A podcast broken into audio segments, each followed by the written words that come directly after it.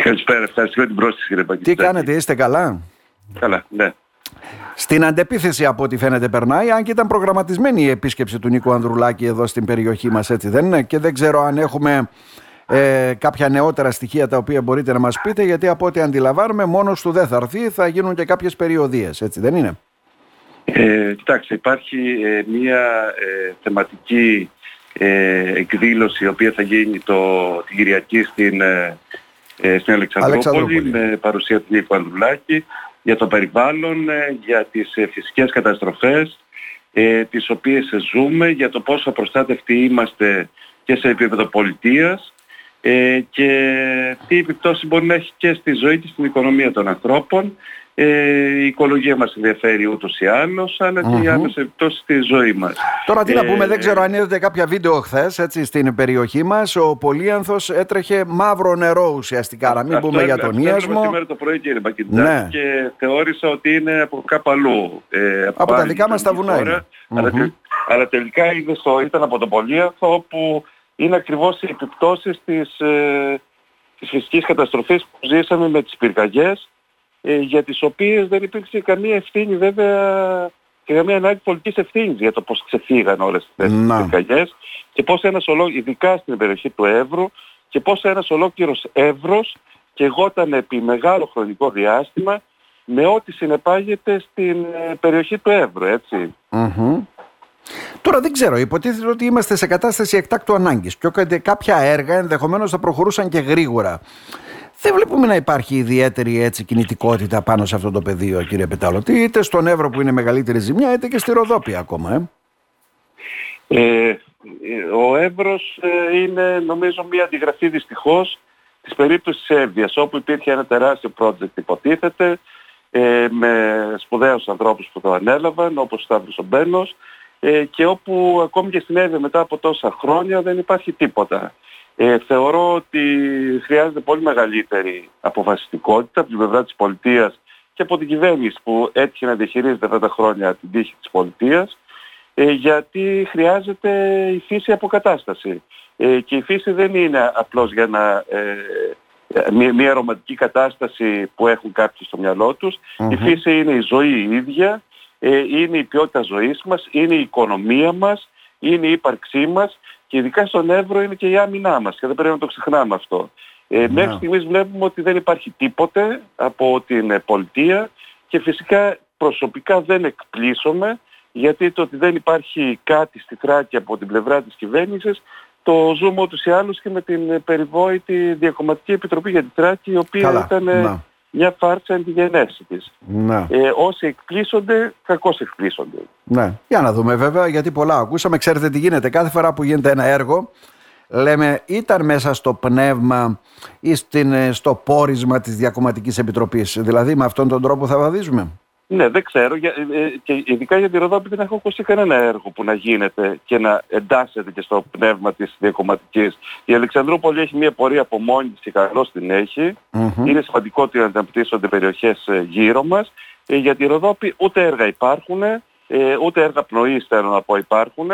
Ε, και, και, και ας εντασσόταν έστω τεχνητά σε αυτήν την ε, διακομματική επιτροπή, στο πόρισμα διακομματικής επιτροπής για τη Θράκη. Είναι όμως, ε, ε, νομίζω ότι το βλέπουμε στην καθημερινότητά μας ότι ε, δεν ακούμε τίποτα για τη Ροδόπη. Και αυτό δεν είναι είναι μια πραγματικότητα. Τώρα, ε, θα αρκεστεί στην ομιλία του ο Νίκος Ανδρουλάκης και στα θέματα αυτά που αφορούν το περιβάλλον βέβαια μετά τις πρόσφατες πυρκαγιές ή θα υπάρξουν και περιοδίες τελειχών γενικότερα στη Θράκη; Γιατί το πολιτικό κλίμα έτσι κι αλλιώς είναι στα φόρτε του μετά την αποχώρηση της ομάδας των 11, τη νέα κοινοβουλευτική ομάδα που σχηματίστηκε.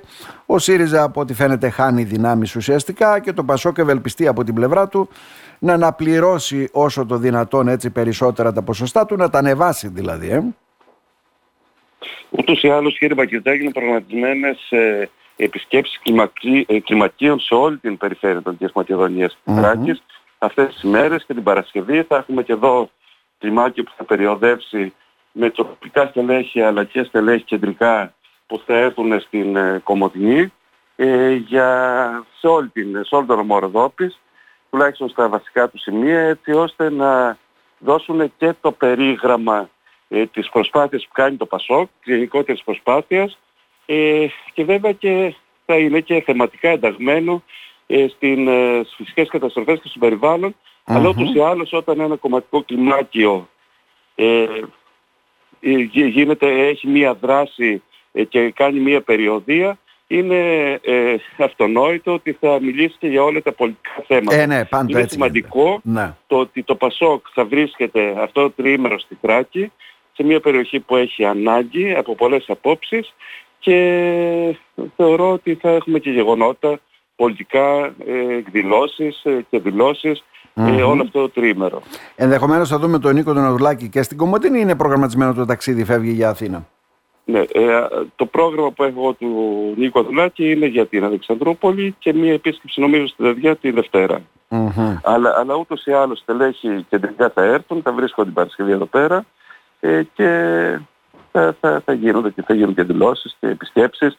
Η Νομαρχιακή Επιτροπή ούτως ή άλλως θα προγραμματίζει αυτά σε συνεργασία με τον ε, τομέα ναι, ναι. του οργανωτικού και θα τα δούμε. Ανεβάζουμε τις μηχανές ανασυγκρότησης, αναδιοργάνωσης όπως λένε όλοι μετά τα τεκτενόμενα στο ΣΥΡΙΖΑ; Ε, κύριε Μπακυρδάκη, μπορεί να φαίνεται έτσι. Θεωρώ όμως ότι ακόμη και αλλιώς να ήταν ο ΣΥΡΙΖΑ, το ΠΑΣΟΚ είχε ανεβάσει ούτως ή άλλες μηχανές και έχει υποχρέωση να τις ανεβάσει τις μηχανές.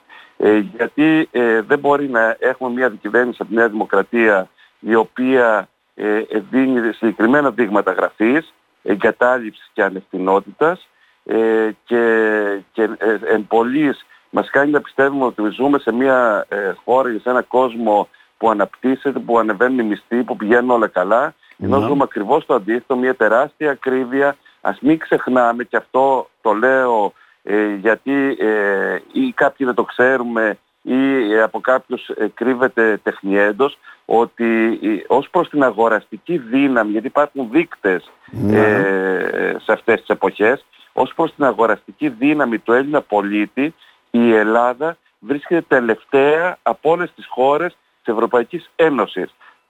Η μισθή για παράδειγμα στη Βουλγαρία να είναι χαμηλότερη από ό,τι της Ελλάδος. Η Βουλγαρία έχει την έκτη θέση από το τέλος, ως προς το τι μπορεί να αγοράσει δηλαδή, τι δυνατότητα έχει να αγοράσει ο Βούλγαρος πολίτης και ο Έλληνας πολίτης βρίσκεται στο τέλος αυτής της λίστας της Ευρωπαϊκής Ένωσης, είναι ο πολίτης, ο Ευρωπαίος πολίτης με τη χειρότερη αγοραστική δύναμη. Όλα αυτά δεν μπορούν να αποκρύπτονται μέσα από δίθεν αυξήσεις και μέσα από δίθεν αναβαθμίσεις και, ε, και, και, και success story τα οποία δεν έχουν και καμία σχέση με την ζωή του Έλληνα πολίτη. Και δεν λέω ότι όλα είναι εύκολα, αλλά το να κρύβονται είναι πραγματικά κάτι το οποίο δεν, ε, δεν μας αρμόζει μετά από ε, τόσες ε, ε, τέτοιες δεινές που πέρασε ο Έλληνας πολίτης τα τελευταία χρόνια. Σε όλα Κύριε αυτά ο Πασόκ έχει και άποψη και θέση και πρωτοστατεί έτσι ώστε να γίνει, να καταστεί η εναλλακτική ε, εναλλακτική πρόταση διακυβέρνησης απέναντι στη Νέα Δημοκρατία. Ο ΣΥΡΙΖΑ έχει το δικό του δρόμο, ένα δρόμο που κατά την άποψή μου ήταν προδιαγεγραμμένος γιατί όταν φουσκώνεις χωρίς πολιτική αυτονομία αλλά επειδή καβαλάς ένα ε, κύμα οργής ε, λόγω των μνημονίων, ναι. κατά τον ίδιο τρόπο θα ξεφουσκώσεις αν, αν γίνει ο κύκλος σου και φύγουν εκείνοι οι συνεκτικοί ε, αρνητικοί και οι λόγοι δηλαδή, ναι. που έχουν πολλούς από τους ε, του ΣΥΡΙΖΑ. Κύριε Πεταλωτή, να σε ευχαριστήσουμε θερμά για τα σχόλιά σας, να είστε Εγώ καλά. Ευχαριστώ.